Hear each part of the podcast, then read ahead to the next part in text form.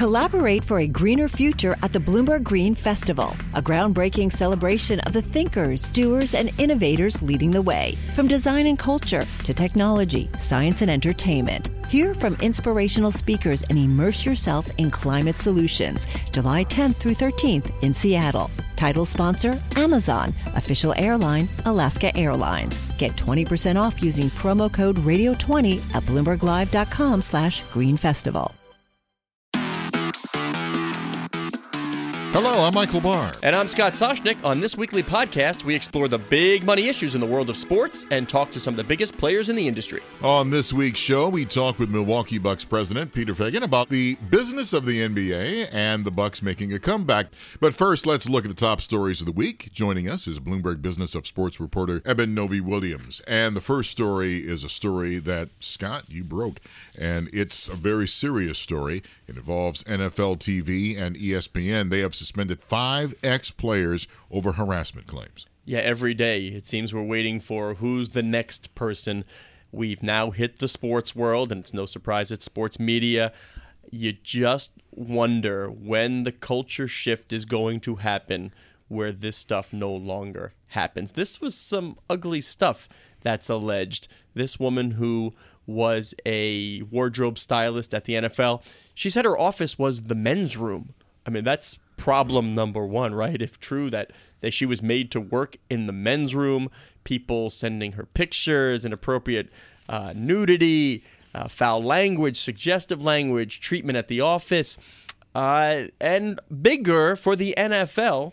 This could be a significant business issue. Almost half of the league's fans are women.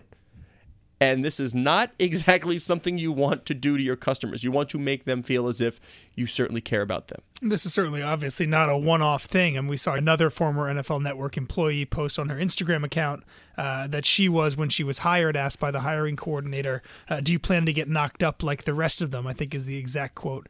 Um, so it looks, it looks bad, as you said, Scott, uh, for, for NFL and NFL Network. Uh, but as we've said before on this show, uh, this is not a problem that is unique to any one industry. It's not just entertainment. It's obviously not just sports. It's obviously not just former NFL players. And I do wonder when more of this is going to continue to come out. It has gotten the attention of Roger Goodell, who said we take this seriously.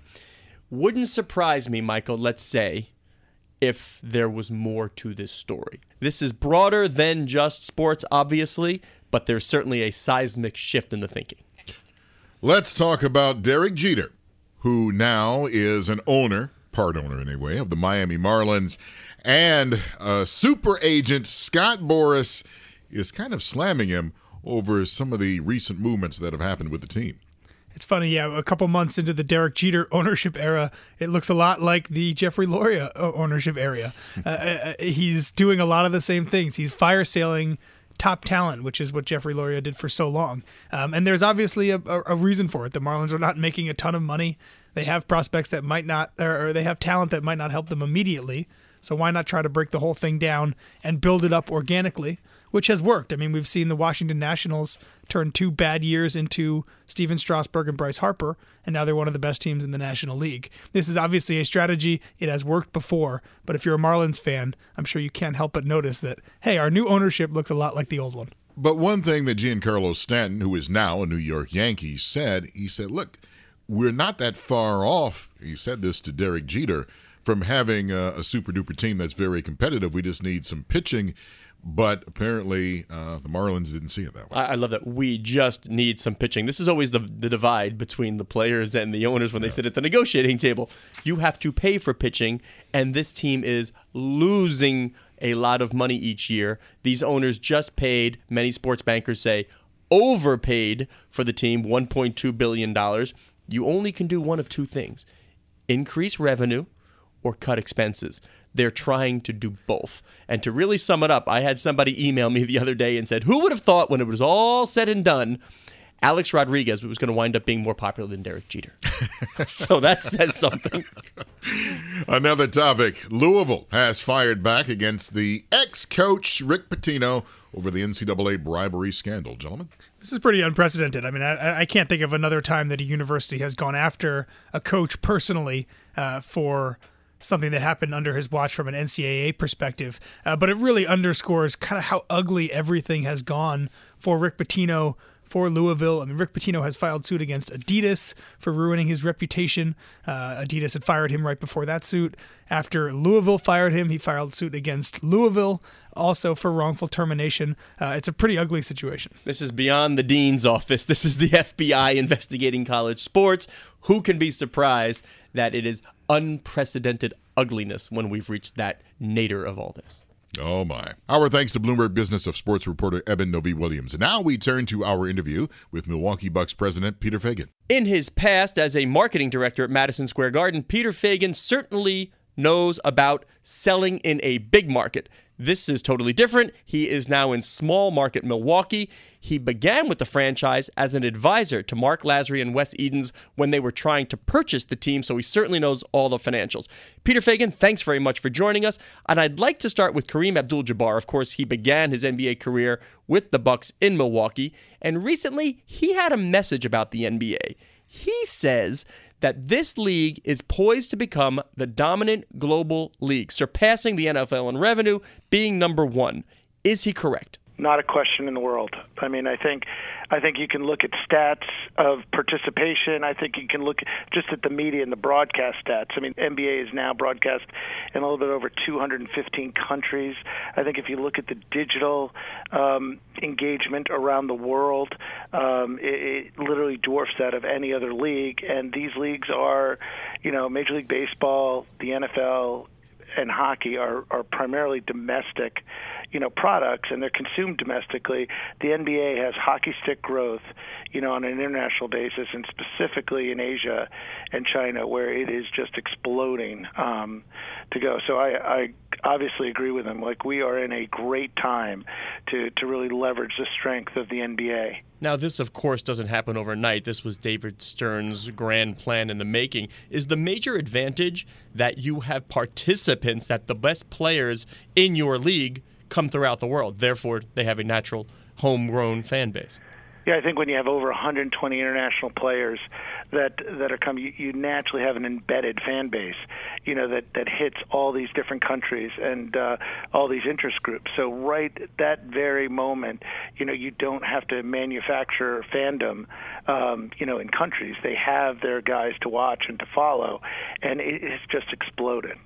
Speaking of players overseas, my goodness, Giannis Antetokounmpo, holy smokes this guy is a huge find for Milwaukee. Michael, can you say that again so that I know how to say it? I, I, I stick with Michael, Greek freak. Michael, you are aces on pronunciation. I, I, don't think you have to say it again. I think you are top 5% of enunciation. No, Peter, I need him to say it so that I know how to say it. I need to do this phonetically because I can't. I just go Greek freak. It's right, Giannis Good Grief Antetokounmpo. Antetokounmpo. Okay, I got it. All right. Uh, what guy, was your question? yeah, yeah well, he's the face so, of the franchise and right rightfully so, sir he's becoming one of the faces of the league. I mean, this is, you know, we call it we call it publicly and we call it case study wise like the Giannis effect. So we, you know, Mark, Wes, and Jamie bought this team, you know, a little bit over three and a half years ago, and uh, we kind of didn't have that player, didn't have that effect. We went to market and said, hey, we are going to go local, then we're going to go regional, then we're going to go national, then we're going to go international, much like you would attack like marketplaces to just build that base. And lo and behold, the Giannis effect has turned that completely upside down. I mean, he's one of the he, in a very short time. I mean, last year he became an all-star, kind of out of nowhere. In a very short time, he has changed that funnel to really be international, national, regional, local. Um, and what that has done for our awareness, what that has done for our brand, what that's done for apparel sales, you name it, the Giannis effect is is reality. We are chatting with Peter Feigin, the president of the Milwaukee Bucks. Peter, Milwaukee Bucks five years ago, four years ago. I'm I'm struggling to even think they they weren't great. They might have even been a little on the irrelevant side, which is the worst thing to be in sports. Using a financial term, though, they were a distressed asset. No. Yeah, I think that's what we call it. I mean, you know, with with a distressed asset with the real turnaround ability, with an unbelievable core, a heritage of unbelievable great play. One of the few teams with a championship, with a few teams back back in the day with Central Division championships, a heritage of unbelievable players, a sports crazy state a sports crazy town that maybe got a little apathetic, you know, for for the last decade. And I think when uh, Mark and Jamie and Wes saw this, it was kind of obvious that an NBA brand is, is just such an unbelievable catalyst for anything, you know, for growth, for brand, for participation in a in a major city. They just knew what the upside was in the ability to kind of reposition it and kind of build it from the studs back up to to a growth business, and that's kind of what we focused on. But you can't plan for a Greek freak. You don't know if you're going to get that. So what did you see? What was the plan for building that, as you said, local, regional, uh, national, international? Well, I think you got to start with with really what the objectives are, right? So we went out very publicly and said, by the way, um, with this ownership, our goal is to win an NBA championship, and and you know that that means a lot of things. But I think in the public, it means we're going to invest in players, we're going to build a culture, we're going to really back it up on the court. Can, can I interrupt you for one second though? Because yep. everybody wants to win. All the owners say the same thing, but the one thing you can never guarantee the fan base is that you're going to win. What you can guarantee is atmosphere, entertainment, good time. Was that the focus?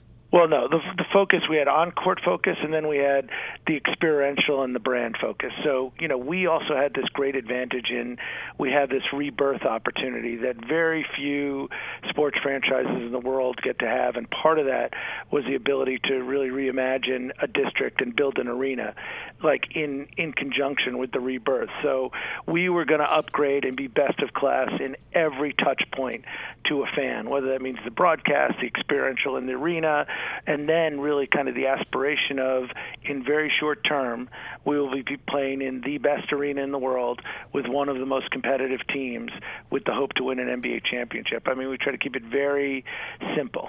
Speaking of the arena, and it's very clever how you guys are marketing this. It's going to open in the fall of 2018, if I understand correctly. And you're marketing it for people in the northern suburbs of Chicago because it's the easier route to get there than it is for people in Chicago to get to their arena. Yeah, I think for us, I mean, you think of just population basis. You know, for us, southeastern Wisconsin, northern Illinois are just great great uh, population bases where you know there's an opportunity for us to bring them here for entertainment and sports without a question. And part of what we're going to do is really create that magnet that hasn't been here before. So how do we have the best of the best concerts? How do we have a very competitive NBA team? How do we make it a very seamless experience you know for somebody to drive you know 50 minutes to an hour and 15 minutes to get into downtown Milwaukee have ease of parking and then get out which you know could actually compete with what it would take somebody from Lake Forest, Illinois, to to go downtown to Chicago.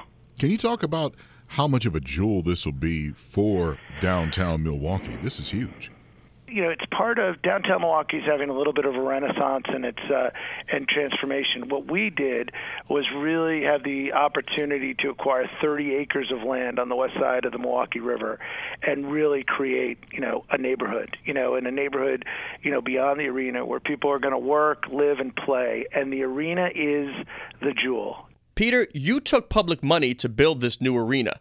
How do you know it's going to work, and what are the protections for taxpayers? Well, the protections are easy. The taxpayers are out of the business, are out of the arena business. You know, so they've put it in. The the arena is smack down in the middle of a tax incentive area that that really has already shown the return on investment and growth that it's exploded with other developers who are starting to build around it. And uh, you know, I talked to a lot of I talked to a lot of business schools. I talked to real estate people, and I talked to the economists who who kind of doubt what the catalyst effect of a sports arena is. And I think the biggest difference from all the case studies is a lot of arenas, you know, over the last decade had been built on islands, you know, kind of by themselves.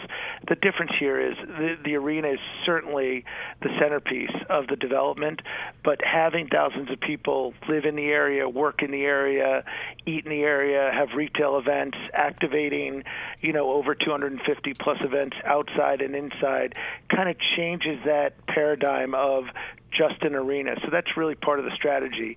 Is like the, the the success or failure of the arena really has to do with the density and how we populate the entire neighborhood around it. We're talking with Peter Feigin, the president of the NBA's Milwaukee Bucks. And yes, there is the naming rights deal that you're trying to get. You're looking from millions of dollars, what between seven to ten million per year. Right, and and looking for about a 20-year term, and uh, going after the categories that you would think, you know, in technology and insurance and and payment systems, and it's such an interesting world now, um, you know, that's becoming larger in the in the swatch of international companies, but uh, smaller in a lot of domestic companies that are looking for that international reach. And and the sale is like very interesting because uh, people understand how we started this interview with like the platform of the NBA kind of growing internationally, people understand the value of what those international impressions mean with the strength of being like a domestic NBA brand. We can't call it Scott and Mike Stadium, but can you give us some insight? You can. No, guys, guys, you can don't don't short yourselves. If you have the if you if you have the money, you can call Michael it Barr is Mike so Stadium. strong internationally Yeah. already. He's Yeah. got no interest in this. But you're down to two. Uh, Realistic, you're down to two. Let's pit them against Yes. each other right here. Who you got? Two very viable, great competitive companies in their own sectors that either or would just be great partners. But nobody slaps a name on the arena and that's it anymore. That used, I mean, that's used, that used to be the way it worked. They here's we'll take your money, we'll put your name on the arena. These are integrated relationships now. I'm guessing both want so much more. Yes, so much more. I mean, you've got to think about the integration. You know, if it's a tech company, what the integration is on technology, what it is on broadcast, what it is on social and media and digital. You've got to think about the physical assets, you know, what the integration looks like that.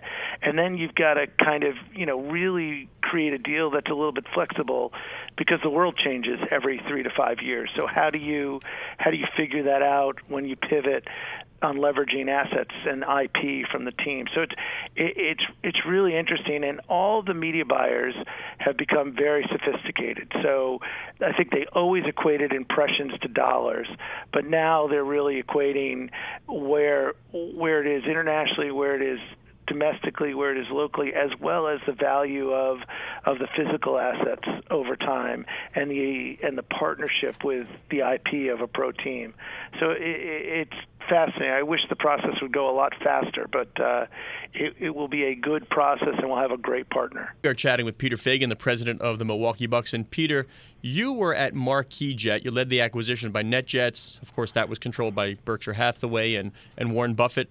The modus operandi of Warren Buffett is find businesses that work, leave them alone, support them the best I can, and let them do what they do. Is that the same with Mark Lasry and Wes Edens? Well, I think, and, and Jamie Dinan, you know, so I think the three of them, you know, you, you know, it is the most fascinating. It's the greatest board of directors and ownership in the world because they're both extremely. They're all three of them are extremely different. So you've got Jamie Dinan at York Capital, who's you know an equity guy. You've got Mark Lasry at Avenue Capital, who's really a distress guy, and then you've got Wes Edens at Fortress, who's a private equity guy. And and you guys understand what those mindsets are, which are which are really different. Well, be careful what though. The private equity guy wants a nice return in seven years and then gets out. But that I'm guessing in pro sports that might not be the case. Well, I think in pro sports you look at the you look at the enterprise value and kind of like how the valuations have gone up. So I don't think Wes is is Wes isn't so keen on the five year on the five year turn uh, on looking at. But all of them, all of them run businesses. All of them have been very successful, and all of them are unbelievably helpful when we really scale and scope and, and create an organization and process to do it. So I, I always explain them as like the greatest resources um, that, that that have ever been, and they're kind of uh, people ask what they're like, and I say oh, that's pretty easy. It, occasionally they're pleased, and uh, they are never satisfied. Um, which is a fun place like if you're if you like that and you like growth and you like the challenge like I love it it's a, it's a great way to be managed The esports industry is really taking off. Can we talk about your involvement with the 2K League? I think when you talk about where the growth is and kind of how the NBA is on the cutting edge and has the finger on the pulse, really the NBA 2K League, which is a joint venture between the NBA and Take Two Interactive, um, is going to blow things away. I mean, as you can imagine, we have two 20-something year olds, you know, managing this this product. I look at them every day and I can't believe it to say like, you know, in six to eight months, our NBA 2K team will literally have tens of millions of views, interactions, engagements, and do that, which is a little bit more than your 40,000 people, you know, watching on local, you know, watching a Bucks game uh, to do it. So you talk about you talk about the unbelievable platform of, of brand extension. You talk about the ability to really target these like 12 to 35 year olds that that are tough, you know, market people to really get to be sticky and engaged in a product. This will be this is going to be incredible. And we opted in immediately with like 16 other NBA teams um, to to start this league, and we've got huge promise in it. I mean, we think we think obviously, um, you know, the the 2K league is is just going to be astronomically successful. You know, with 30 to 40 million NBA 2K players around the world already. I have a 13 year old who beat the living snot out of me playing NBA in on online, and, and, I can't. I I have a tough time trying to follow it, but I have to tell him one of the requirements to play is that players must be at least 18 years old. Right. That is literally only the only restriction. So imagine a league that just has age of 18, but literally on gender, uh, for guys like me under six feet, there's no height restriction. There's like, I mean, you've got guys who can actually be MVP, you know, MVP of the leagues, you know, women, men. I mean, this is going to really redefine like engagement with the NBA. And and by the way, Michael, I mean, it's a great point because you know what's happening now is you and I have, have kids, you know, around the same age. It's our it's our understanding. Like we know this exists and they're engaged, and like how does it evolve? This whole generation of parents now has to really capture the fact that this is such a real thing. I mean, like it or not, you know, kids are engaged over 90 minutes a day, you know, playing multiple games and like interacting with other competitors around the world. We're chatting with Peter Feigin, the president of the Milwaukee Bucks. And Peter, you're building an arena, so this I want to ask you because we're talking about scale. And for instance, the NBA has a deal now with Twitch where they'll show G League games, but clearly that's just a testing ground for what the NBA might do in the future. If the future of media is scale, and whether the, all the tech companies are getting involved, we know that. Does that diminish the importance of sitting in the building and and filling that building every night? No, because I don't think there's a difference of the live experience. I think you've got to certainly kind of adjust to what the live experience is. I mean, when you walk into this new arena, it's not by mistake we have an open concourse. You know, an open concourse is is literally how it sounds. It's it's it's uh, it's concourses where thousands of people can actually socialize. They can sit on a drink rail. They can sit at an anchor bar. Actually, still see, watch, and feel the game. It's like why we've created clubs and platforms like like in the sky for for social interaction because it's just kind of where this is going. But nothing, you know, will ever take away from the live experience. And I think basketball has that great advantage of, you know, for two and a half hours, you know, there's there's real live excitement which which you can't recreate on uh on television. And for us, just what you kind of mentioned a little bit before, Scott, the experiential is a big deal. So how do we make everything between the basketball plays so special, so great? I mean, if you ask us as marketers, win or lose, we want people to leave the arena in any arena or stadium and say, "Wow, I I, I want to come back here. I had great food. This was a great." environment, friendly, clean, nice.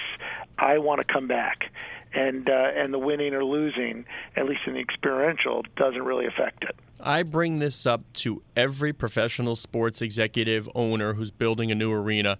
The best experience in sport is Cameron Indoor Stadium for two hours those kids, and I say kids, what you know, 19, 18 yeah. to 21.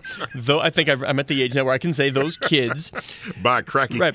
By the way, they should be right in the wheelhouse of technology. They should be on their their phones. They should be unable to put that thing down. But if you look at the student section at Cameron during games, they're all jumping up and down. Nobody goes for the phone. Is it possible to recreate that atmosphere in professional sports? I think it's tough. I think it's like you always, you know, now it's adaptability. So by default, we've got to be the most technologically advanced. We've got to have the the most bandwidth, you know, on Wi-Fi. We've got to understand that there's second screen watching. Your app has to be applicable to to beacons and being able to shop and eat your food.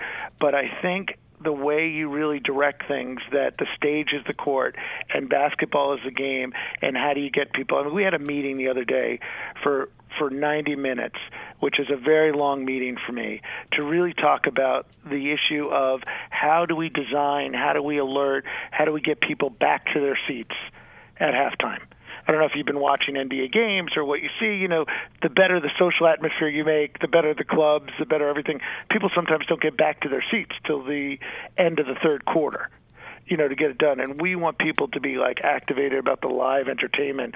So what are ways to like get them done? So I think it's our top of mind is how do we still keep the main focus on basketball, make it exciting, and the product is the game. Well, the Atlanta Hawks think they have a way to solve it. They put the club right next to the court. Any features like that that we're looking forward to? Perhaps you'll experiment with. Well, we'll have features where people at the clubs can actually still watch the games. We'll have features where it, it's like accessibility is really easy. Like nowhere in this arena, you know, are you walking, you know, halfway around or three quarters around to kind of get to a destination. It's very open um, to get it. So yeah, I would say, you know, on ease of use and uh, and activity, this is purely designed like on that thoughtful, critical path for the fan not a question. We're talking with Peter Feigin, the president of the Milwaukee Bucks. I want to talk about you for a second because you grew up right here in Manhattan. Your mom was a top executive for Grey Advertising. And kudos to you because you worked very hard not to be considered an outsider in Milwaukee. You really worked hard with the business and political sectors in Milwaukee. Can you take us through that experience? Yeah, I, I think you don't have to be in Milwaukee for an hour to understand how important like being a fa- being ingrained in the fabric of the community. I mean, this is although it's a you know a relatively large city with a million people and and uh, you know even larger if you take the seven counties. I mean, this is a town, you know, and people are very close. You know, it's a very big adjustment when you when you meet somebody. There's a pretty good chance like you'll see them at breakfast at some point in the next two weeks um, to get it to just tell you what that's like. So, and this is about setting expectations this is about building equity. And, you know, when we sat down and talked, you know, with my owners, we just said, this is all literally hand to hand combat. So we spent, you know, the last three years building relationships, really going out. It is all personalized. People people here, and I and I say it as a positive, you know, are very provincial. You know, like if you weren't, if you haven't been in the city of Milwaukee for 20 years, like you're not from Milwaukee. You know, if you're from Oshkosh, you you might be an outsider to to Milwaukee, which I find always funny to get it. So for us, it was really to have a plan on the grassroots and community side and not only do it, but blow it out of the park, make it sustainable, and really bring it into the community. And our community actions across the state are really also the strategy to how we build that fandom um, around Wisconsin.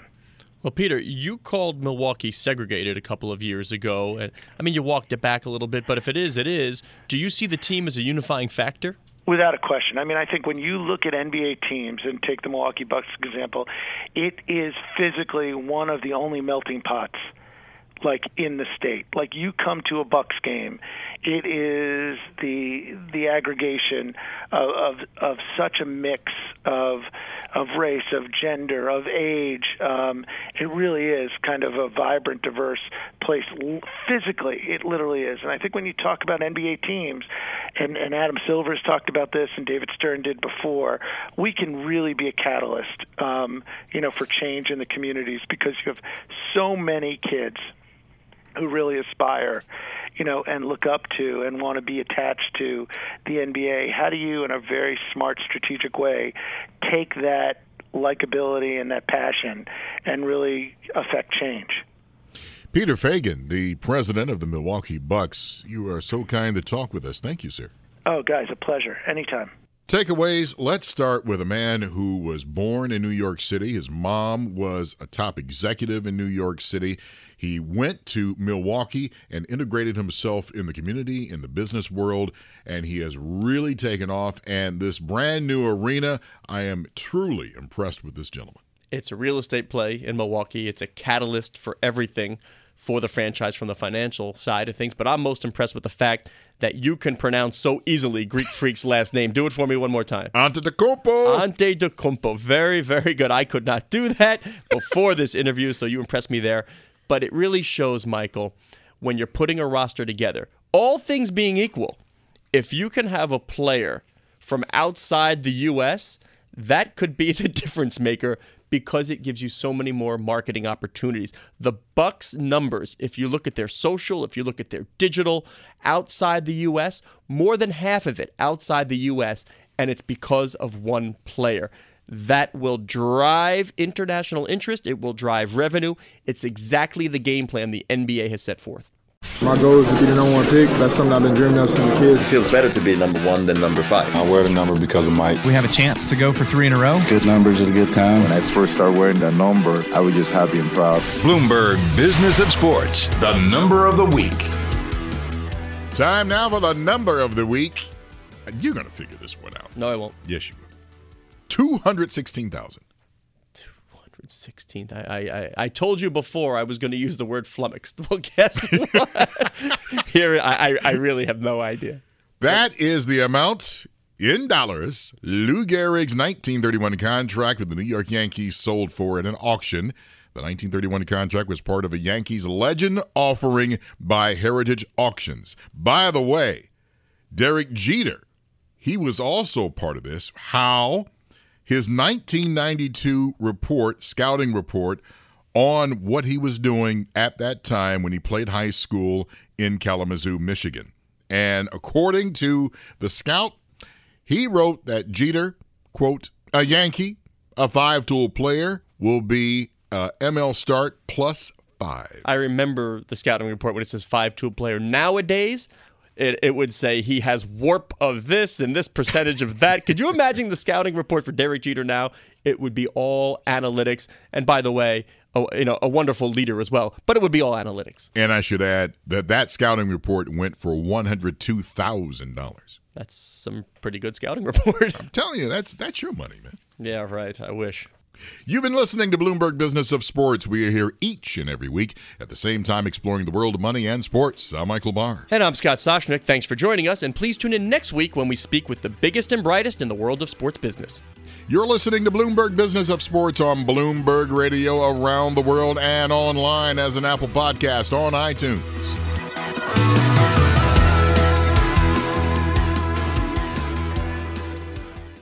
The countdown has begun. This May, a thousand global leaders will gather in Doha for the Qatar Economic Forum powered by Bloomberg, held in conjunction with our official partners, the Qatar Ministry of Commerce and Industry and Media City Qatar, and premier sponsor QNB. Join heads of state, influential ministers, and leading CEOs to make new connections and gain unique insights. Learn more at QatarEconomicForum.com.